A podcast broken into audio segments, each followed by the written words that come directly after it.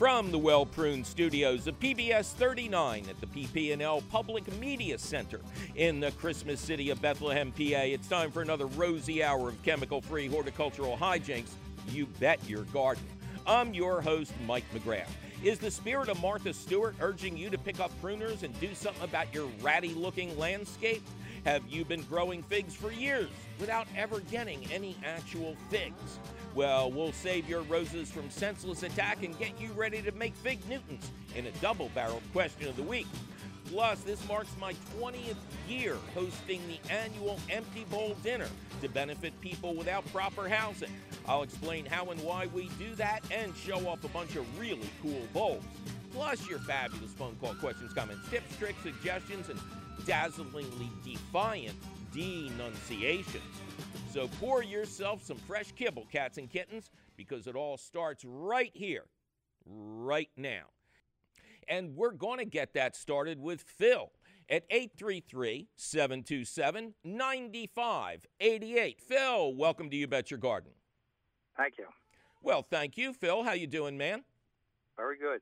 And where is Phil doing very good? Marlton, New Jersey. Ah, the Garden State. So you must have a plethora of garden tips to help us out with, right, Phil? Yeah, everybody enjoys you as a gardener by nature. I think you're in trouble if you're looking for my help. Well, I'm always in trouble, Phil. It just seems to work out that way. What can we do you for, sir? Well, I have a peach tree.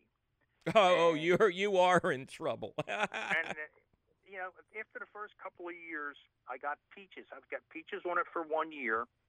And then the next year, the deer ate all my peaches. Mm-hmm. And so I decided to put a fence around it.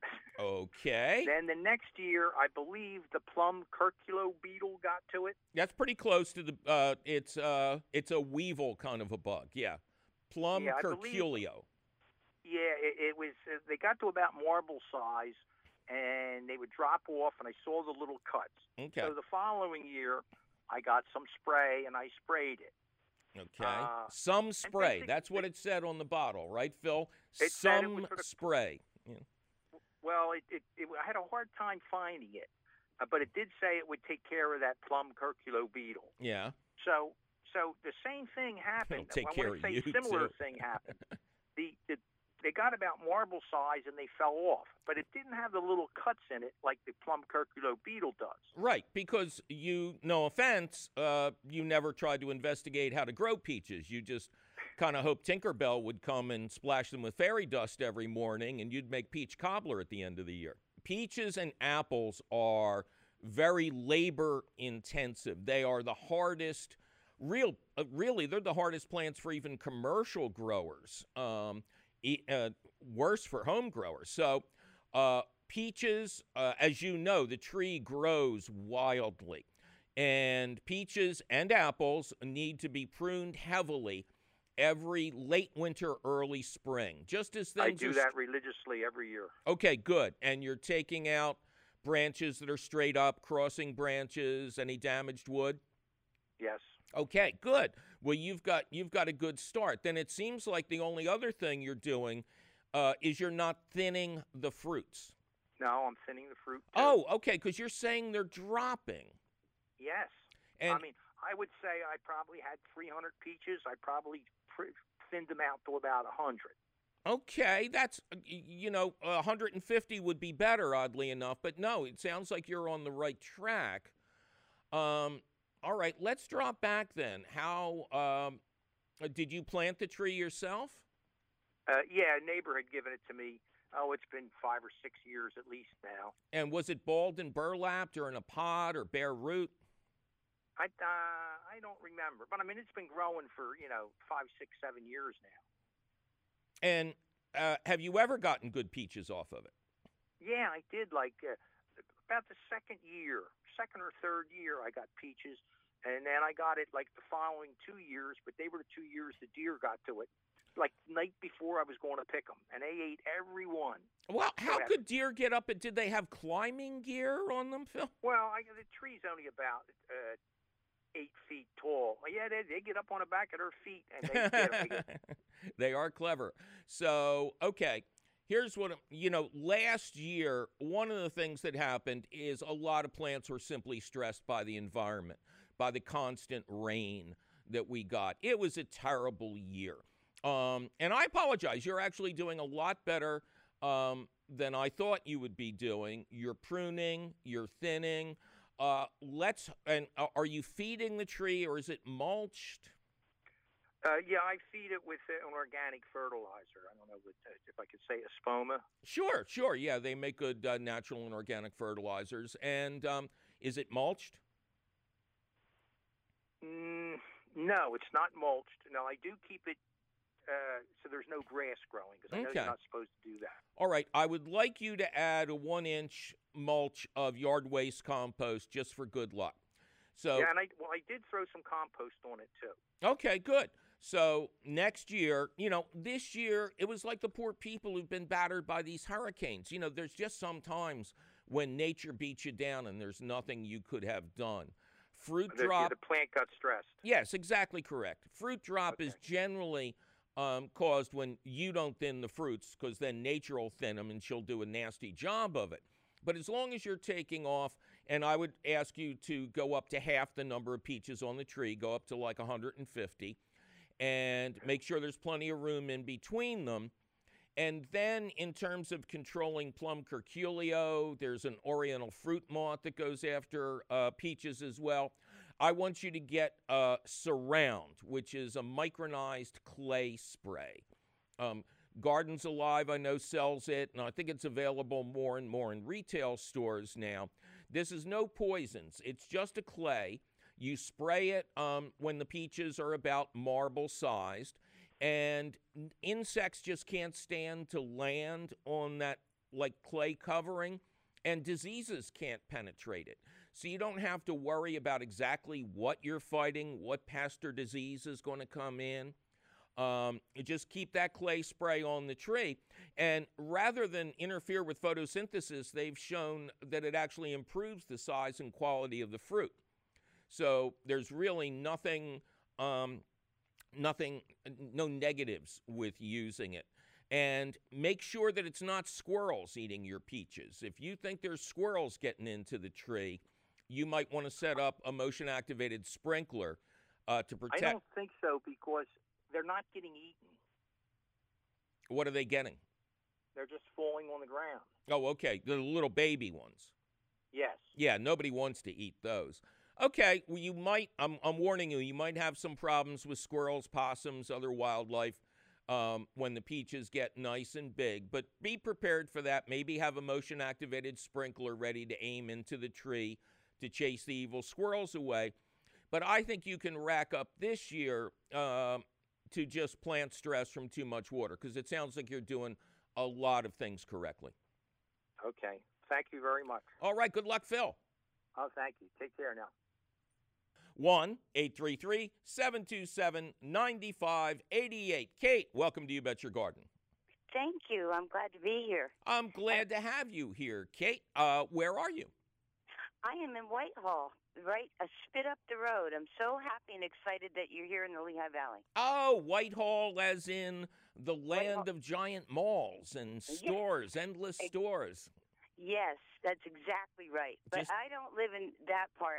My neighbors are a graveyard, so they're very quiet at night, Mike. Yeah, but people are dying to get in, Yeah. All right, Kate, enough foolishness. Okay. What can we do you for? Get down to business here. I have, I guess, a poison oak, poison sumac, the kind that looks like a tree. Okay. And I live in an apartment, and they're growing right close to, the ground where the concrete is. And, I try and I try, but the roots are just so, they don't want to give up.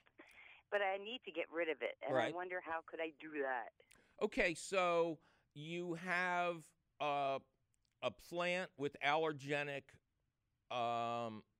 sap on it, and it's growing in a tree form and not climbing up anything? No, it's like it has a tree root. It doesn't start like that, but and it's like I don't know how to explain it. Okay, is it a freestanding tree, or has it attached itself to an object with a tree-like root that's big and hairy and growing up a tree or a building? Yeah. Okay, that's poison ivy. Okay. And is it growing up a tree, or is it growing up the side of your building? The side of the building. Okay. And it's coming out of a fairly obvious spot in the ground. What's growing around where it comes out of the ground? Just grass and, a few weeds here and there. Okay. The easiest, and how the heck were you trying to pull this? These things get big and monstrous and dangerous. Well, actually, my neighbor tried to do it for me, and he did it, he cut them down, but I know they're going to come back. Oh, okay, so it is cut down. Yeah. And But the roots are still intact. Right. Did he pull it away from the house, or is the dead vine still going up the house? It's still going. Okay. One thing I want to warn you and everybody else out there is poison ivy has that allergenic sap that can give you a rash even after it's been dead for years. Okay. So just because the plant is no longer alive doesn't mean it can't give you a very bad allergic reaction. That oil can last for years after the plant itself is dead. Okay. But that vine, because it's now deprived of nutrients, the vine is going to brown and wither and, either be pulled away professionally a couple years from now or, just fall down. Now, the easiest thing to do, I would say, is simply smother the area where the vine came out of the ground. Get down there or have him get down there with, we're being serious now, with like a piece of sheet metal or something like that, and make sure you cover all the areas where the vine was coming out of the ground. Right. And then just shovel mulch over top of the sheet metal and make it look normal.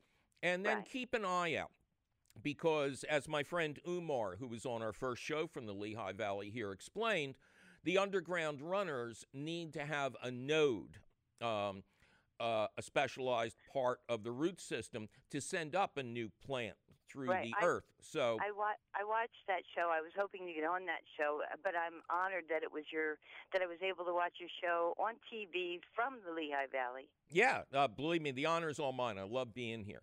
Now, so you're going to cover that over with a big piece of sheet metal. Put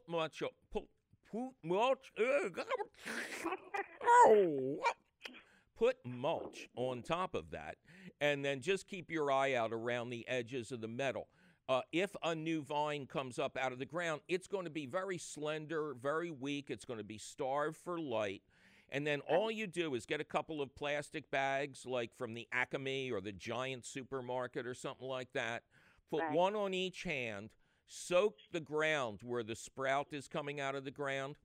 Right. With a bag over your hand, just pull gently down at the soil line until you get the root out. Then wrap the other bag over that hand and throw the whole schmagegi in a trash can. And just keep an eye on it for the first year. You can also use undiluted white vinegar, just regular white vinegar. And you can either spray the new vine when it comes up or just soak the soil around it. Either way, the fact that the monster is dead, any new sprouts will be easy to handle if you catch them early on. Sounds like a plan, baby. And remember to warn everybody else not to touch the, quote, dead vine, because they'll still get a serious rash. I will, because we have children that, like play in my yard, and I just don't want them to get all itchy. Good. They're itchy enough, right? Right. All right. Well, thanks for being on. It's a pleasure to speak with you, Kate. And thank you. And I'll come down and see you soon. Okay, very good. We're here. Okay. Bye-bye now. 833-727-9588. Lynn, welcome to You Bet Your Garden. Good afternoon, Mike. All right, what can we do for Lynn in Andorra, PA? Okay. Last year we planted butterfly bushes and coneflowers. I like to attract my the butterflies and the hummingbirds and the bees and such. Sure. Well, my coneflowers, I was told I shouldn't have lopped them all off at the bottom last season when it ended, I should have left the dead-headed seeds and such for the birds over the winter. Is this true? And if so, when do I cut them down, and how far do I cut them? Yes, it is true. One of the things, we have this cleanliness ethic where we feel like the garden should be stripped bare in the fall. But in truth, the entire garden, all of our wildlife, all of our plantings are going to be better if we leave it alone. Nobody does this in the wild. So, for instance, you have a great example there, the dried seed pods of coneflowers that have, you know, gone the way of the eternal. They do provide good food for birds at the beginning of the winter. Same with those big pods that follow the flowers on hosta plants. They are a great source of high-energy food for birds. And the answer to when you should cut your spent flowers down is pretty much never. What you want to do is, if after the birds have raided the flowers and they don't look any good anymore, you can, quote, deadhead them by just cutting them off with a pair of pruners right underneath the flower. But leaving the sticks, the stalks in place, is good for the survival. You know, your cone flowers are perennials. They're going to come back next year. Unless you cut them straight to the ground and we get a freezing cold winter without snow cover, then that can freeze the crown of the plant and the root systems, whereby if you leave those sticks in place, there's more biomass on top to accept the harsh reality of winter. And if we get snow, snow gets trapped by those sticks, and snow is the absolute best mulch over winter. It insulates the plant. It keeps the temperature level underneath that snow cover. It is the best mulch. And when you leave those sticks and stems up, it really protects the plants, again, from a harsh winter. You'll be very happy with the results. Thank you so very much, hon. You have a great day. You too, Lynn. Take care. I'll talk to you again. Bye. Bye-bye. I am your host, Mike McGrath, and we have a very special interview segment for you right now, cats and kittens. This is the 20th anniversary of our public radio show. It is also the 20th anniversary of me hosting a very special annual event held in the Philadelphia area, which is the Empty Bowl Dinner. You see in front of us, we have this plethora of beautiful bowls. We'll explain to you why they're here and why I do this every year as we explore what this event is about. It's a very important event. With me is Rachel Falcove, the executive director of the Interfaith Hospitality Network, who have grown this annual event from a very small dinner party into a crazed endeavor where everybody has too much fun. Rachel, welcome back to You Bet Your Garden. Thanks so much, Mike. In our new digs, what do you think? Oh, it looks pretty good on you. Yeah. So was it the first Empty Bowl Dinner when you called and asked if I could talk about it on the air? It sure was. Okay. So 20 years ago, I had been on the air at WHYY maybe a month tops, and you called about this event you were doing in November and asked if I could talk about it on the air. And I said, well, it's not about gardening. I mean, there are soups involved, so if there's vegetable soup, that's something. But all that I can do, how about if I host it? And you said, what would you do? And I said, I don't know. I'll show up and figure it out, kind of like I do every week on this show. And we've been doing it for 20 years now. Let me explain a little bit about how it works, because it's an immersive experience. It's not just a dinner. You come in and you guys see all these beautiful bowls in front of me. Well, imagine a room with literally 20 times this many bowls, all on tables around you. And underneath the tables are more bowls. So when somebody picks out a bowl that they really like, say, this is the bowl that they're going to take home with them. Now, this is a classy one. This was made by a local potter, group of artisans. Some people, however, one, a bowl that was made by a school child in the Philadelphia area. And here's the one that I would be taking home. I know there's some glare there, but they made a ducky, and the ducky is in the middle of the bowl. I just think this is absolutely ducky glorious. Yeah, yeah. And I disappear at the dinner over and over again because I've got my favorite bowl, but I know every hour they'll change over. So I'm always going to back in and try to trade up my bowls. So the hardest part of this whole thing is you have to choose your bowl. And then you go into a gigantic room where there's tables set up, and local restaurants have provided hot soups, their best soups. And don't worry, you don't have to drown the ducky or wonder exactly what the school child made this bowl out of. But there are disposable bowls all around. And we have tremendous volunteers. Where do the kids come from who volunteer at this event? Oh, the kids come from area campuses and high schools and even some junior highs. All of the bowls are made by children in 15, 20 different schools from around the area. And then you've got professionals, again, who are making, this is my second favorite bowl. This is my favorite professionally made bowl. I mean, I would buy this in a gift shop, wouldn't you? It's absolutely gorgeous. But again, the bowls are all over the place in terms of their size, shape, usability. I use my ex bowls as change things in the house or candy dishes. So when you get your soup, you get a disposable bowl that theoretically you'll use all night and then leave behind. So, Rachel, why are we getting together, picking out a beautiful bowl, and then sitting down communally and eating soup? Well, this dinner is always the week before Thanksgiving, and it's a time when we're remembering what we're thankful for, and we're also beginning to remember that there are so many people in our community who don't have soup to fill their bowls, but they look at empty bowls every night. And so people go to this dinner and they bring home a bowl after they've eaten their soup. That was one of the things that impressed me at my very first dinner, is when you get your bowl, you're told that you will take home your bowl at the end of the evening as a reminder of those whose bowls are empty all around the country. That's correct. And people have collections and collections of these bowls each year. Used for all different kinds of things, but the main thing is that it's used to remind everyone about the plight of so many thousands and thousands of families in our country. In fact, 2.5 million children who will experience homelessness and hunger over the next year.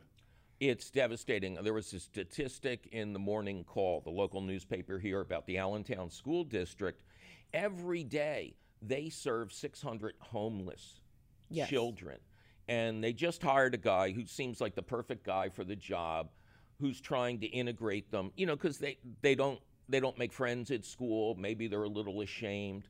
So he's trying to be the liaison between them and the other kids.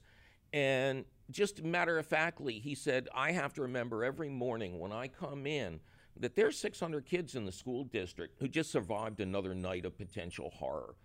And we have to make this the most welcoming place for them.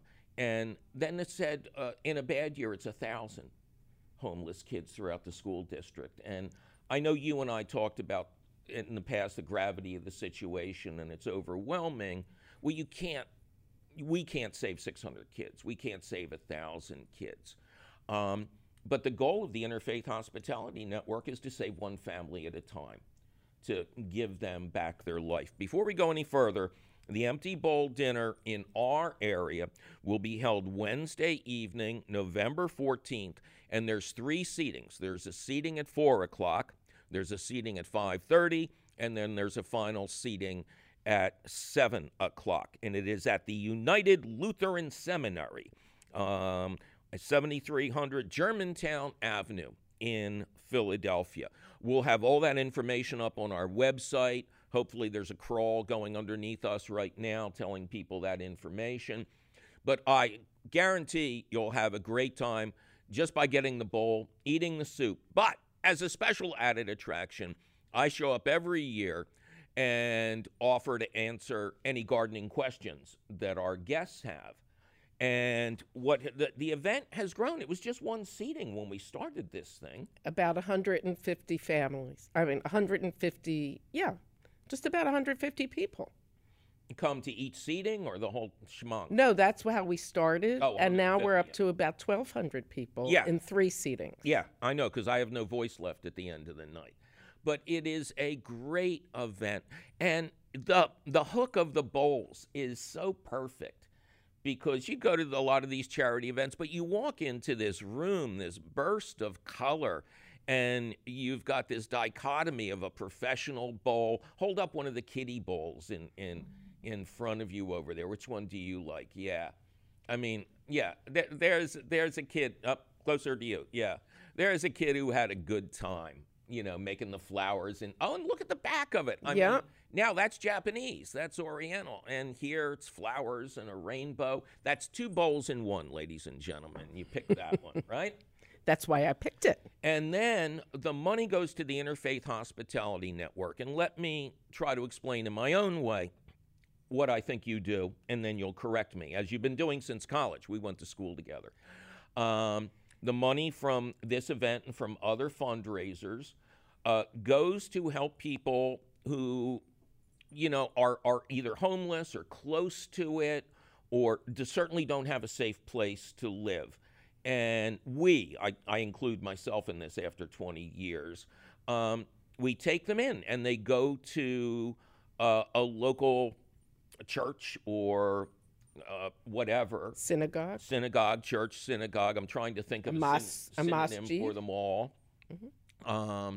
A religious place, a place where people go to get religion. And they stay there for a week, and they get job training, they get child care, have help picking out interview clothes and things like that.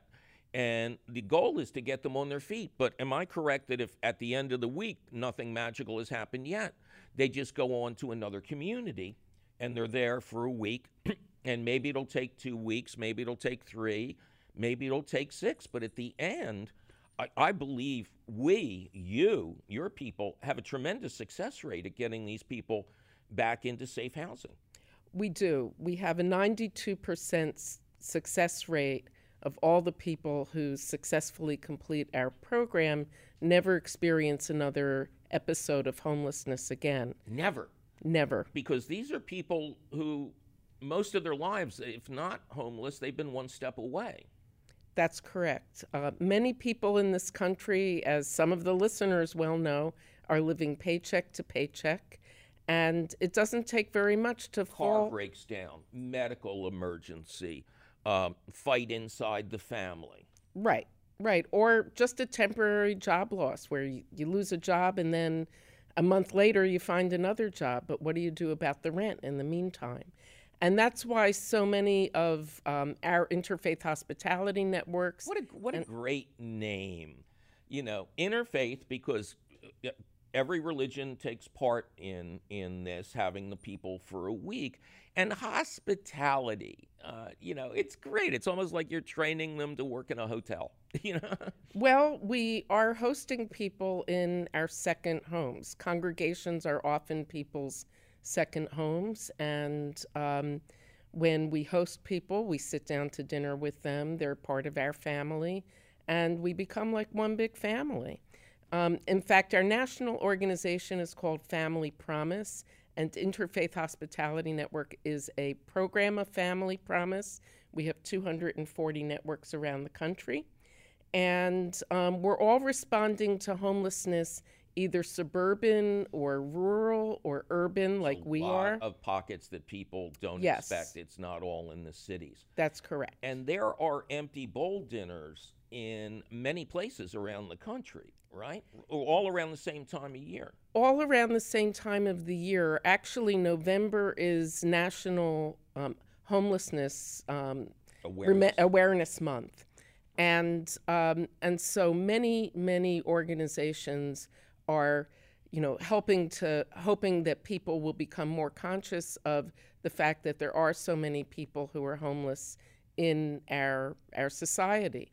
But in this case, they really get to have a fun evening. I can't emphasize how cool this is. The kids that dole out the soups and clean up and kind of cheer people on, they are magnificent kids.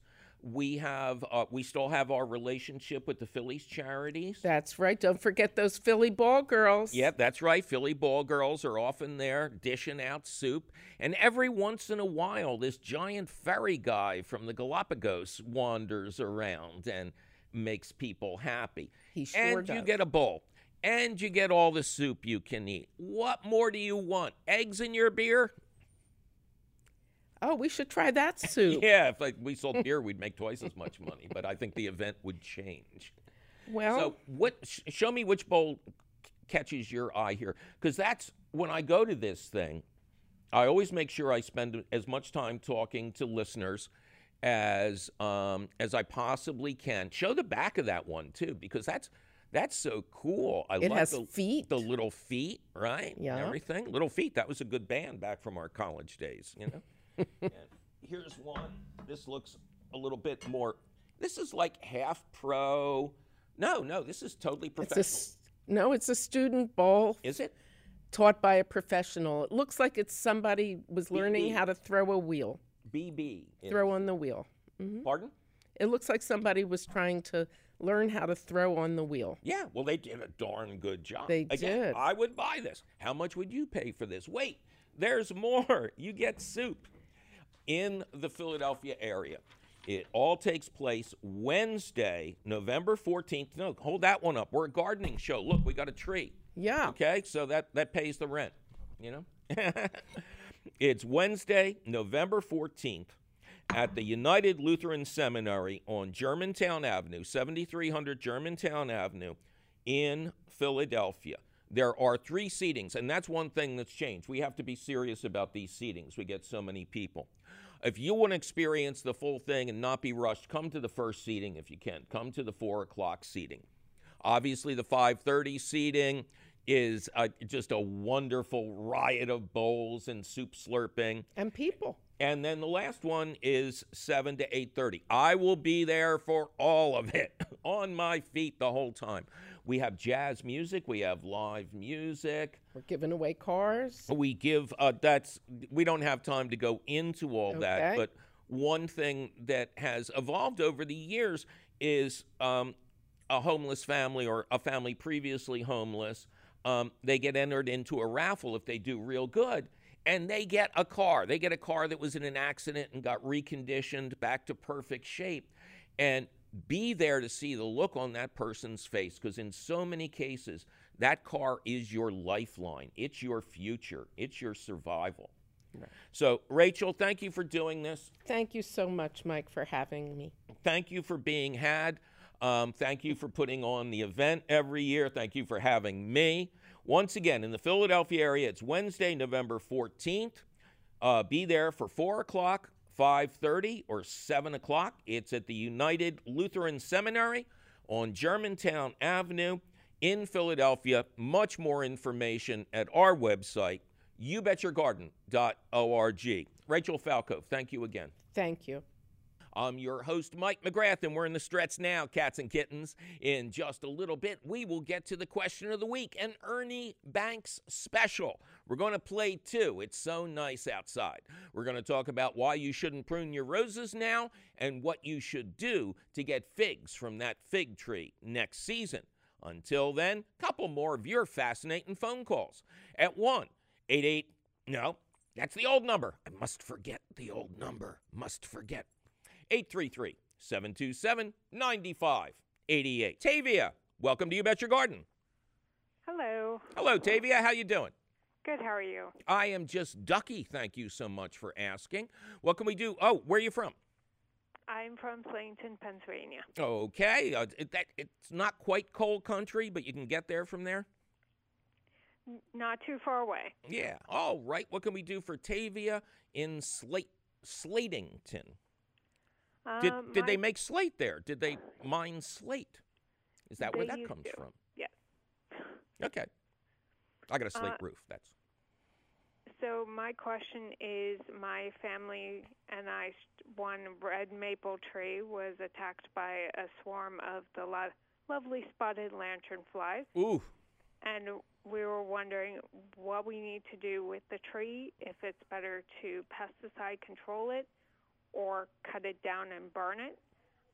It's a 30-year-old tree. So it's pretty old. Oh, okay, good.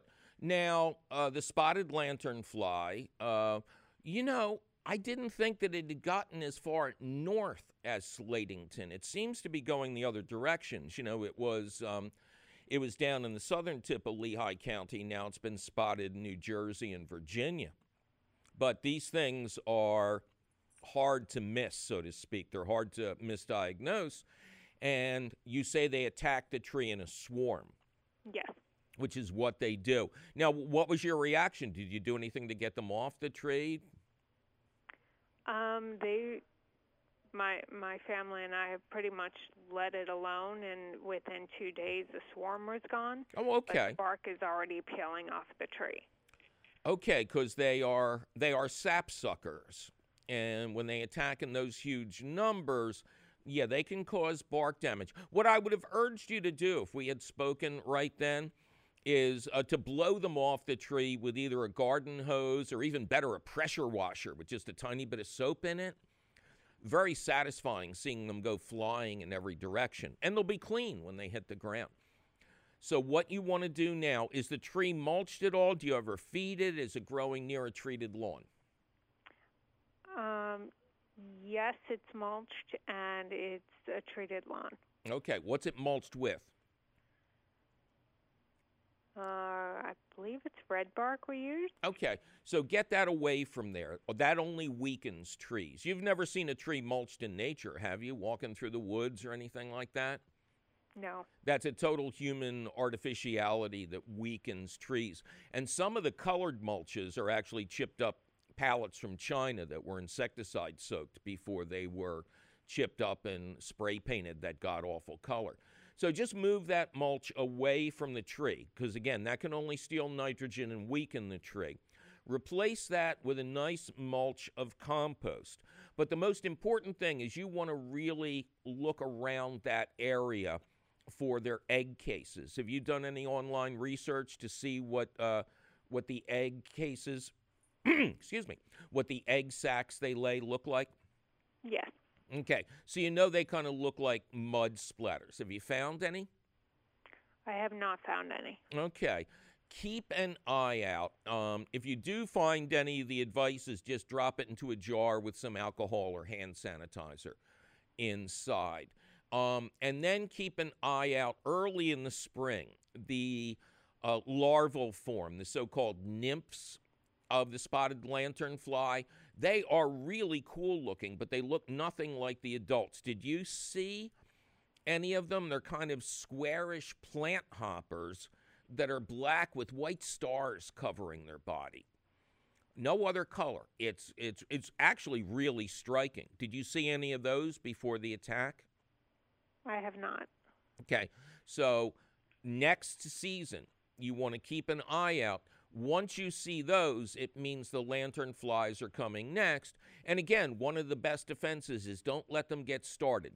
As soon as they appear on great numbers on the tree, instantly spray them off with really fierce streams of water. I mean, some people have a hose that can deliver a good blast if the nozzle can be adjusted correctly. But I like the idea of hitting them with a pressure washer. Oh, man, I'd sell tickets to that. I'd watch them go flying all over the place. And then I would say once that cluster is gone, the tree should be fine. So hopefully the tree it leafs out nice every spring. You got a good canopy on it? Yes. So that's really the source of the energy for the tree. And are the leaves still on the tree? Are they turning color? They're still on the tree. Okay, great. I don't think the tree was severely damaged. It may not look nice, but a tree that old that is still holding on to its leaves and otherwise appears normal should make it. But again, get that wood mulch out of there. Wood mulch is not good for any plants. Get a bag, even if you just buy a nice bag of quality compost, and mulch around the bottom of the tree. Don't let anything touch the bark of the tree. And that'll give it a nice, gentle feeding. That'll allow it to pick and choose what nutrients it wants. Don't use any tree spikes or any kind of chemical plant food designed for trees.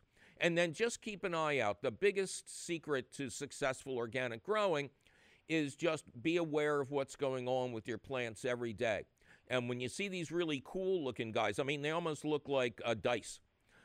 When you see them, get ready to blow the lantern flies off the tree at the next site. Don't use the sticky paper they're telling people to wrap around the trees. It has wound up catching a lot of bats, birds. I actually saw a wildlife rehab place that showed me a picture of a young red-tailed hawk that had gotten caught in the sticky paper around the tree. So there's better ways of handling these insects. And I think your tree will be fine in the spring. That's great to hear. All right. All right. Thank you so much for your help. Oh, thank you for calling, Tave. Bye. Bye.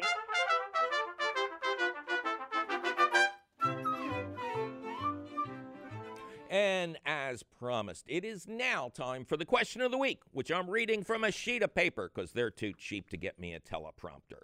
Anyway, we're calling the question of the week.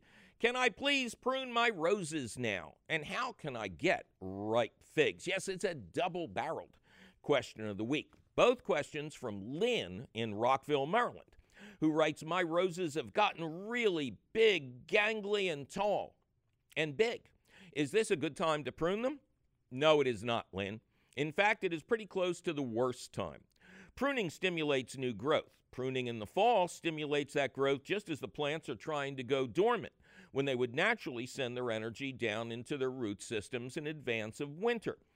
Pruning disrupts this natural move to dormancy and can greatly stress the plants in question, as they get pulled in two directions at once, one direction by nature and the other direction by your shears of death. Even worse, pruning next month, when nighttime temperatures will be much lower and the lush new growth your pruning stimulates could freeze solid on the next night in the low 30s. I know. You're looking at your raggedy fall landscape, and your inner Martha Stewart is greatly tempting you to lock, load, and go out there and do something completely counter to the life cycle of the plants so that you can make things look nice for the people walking by who honestly don't care. Resist this temptation. The best time to prune roses and other summer bloomers is in the spring, about 2 weeks after new growth appears. Prune off all the bad-looking parts. Remove any old mulch. Remove your old lunch. Remove any old mulch underneath the roses and your prunings. Remove those, of course. Apply an inch or two of a nice yard waste compost mulch, and disease-free roses you will have next season. Or do what some bum on the street says, for all I care. Now, the dead of winter is also an acceptable time to prune roses, as they will be fully dormant. But don't prune them too low down on the plants, or you will expose the crown and the root system to the freezing cold temperatures of winter, especially if we get a really cold winter or a winter with really cold stretches and no snow cover. Snow cover is very protective for your plants. Now, we move on to part two of Lynn's thrilling email, in which she writes, I also have a fig tree whose main branches died last winter, but they grew back from the ground into a huge plant. As frost approaches, there are numerous small green figs on the tree that appeared late in the season, and I'm pretty sure they're not going to have time to ripen up. What do I do to prepare the tree to get ripe figs next season? Well, figs are Mediterranean plants that are half hardy in regions colder than USDA growing Zone 7. And sometimes in Zone 7 in winters with those long freezing cold stretches and no snow on the ground. Now, half hardy may be an actual horticultural term, or I may have just made it up, but it describes figs perfectly. grow a fig anywhere in, say, Texas, Florida, or Georgia without any kind of protection, and odds are good that the plant may suffer a tiny bit of winter damage. Prune off those winter-damaged areas when the tree greens up again in the spring, and that tree will then proceed to produce a wonderful ripe crop of figs, maybe two crops if conditions were perfect and you grew the right variety. Now grow that same plant without protection in, say, Pennsylvania, New Jersey, or Delaware, and the entire top part of the tree will almost completely die over the winter. But the roots are virtually guaranteed to survive. But now the tree has to grow back all that biomass before it can even start to make little bitty figs. And it won't work. You won't get it in time to get those figs. Now, there are always exceptions. The top growth of a tree that's naturally protected by structures like the sides of a home or garden walls may not lose nearly as much biomass over winter, especially if it's planted in a high spot in the landscape that drains well. I lost my place. A fig that's in Center City, Philly, or downtown D.C. will always fare better than the same tree in the suburbs, and it's close to the shops. Now, if you're in a half-hardy area, it is always wise to position a new fig in a protected corner and or the highest ground available. Avoid poor draining soil completely. It is also wise to offer some level of protection. The simplest way to do this is to pound stakes into the ground around the tree and wrap burlap around the stakes, not the tree, because then the burlap would freeze solid, get wet, pull the tree down to the ground. Nobody likes it anymore. It's awful. The wonderfully obsessive side of this hobby is to frame up an actual house-like structure around the tree and cover that with burlap or some other breathable material. No tarps, no plastic. They retain too much heat on a sunny day, and they can cook the tree. Either way, remove your wrappings when the landscape wakes up in the spring, prune away any dead stuff, and I bet you'll have to look up recipes for fig Newtons.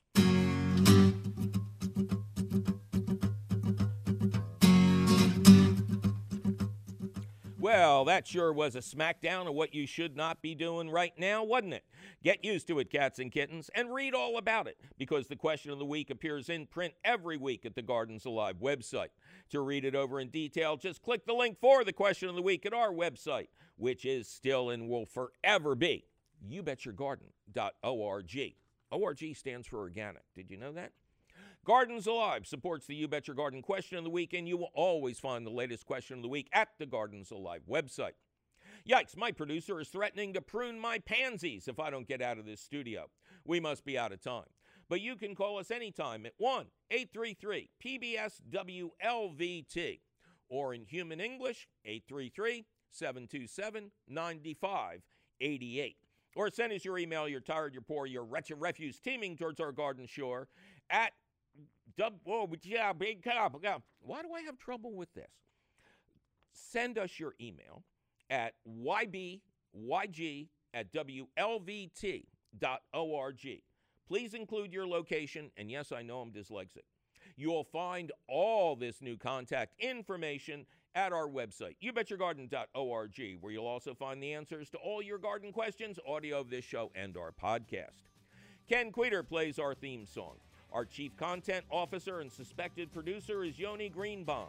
Our engineer is Charlie Serra. Our social media director is Amanda McGrath. Check out her fine work at the You Bet Your Garden Facebook page. Our website wonder is Anastasia Weckerly. Jazzy Jonas Bowen is our audio editor. Kelly Hurd is our video editor. Our alias-free director is Javier Diaz. Tavia Minnick works the phones. Regal Ron, get ready for it, Rouchet. How about that? He's our director of underwriting. Our marketing madman is Jim McDonald, who has no fancy last name. Affable Andy Cummings makes our equipment work. Late for a meeting is our CEO, Tim Fallon.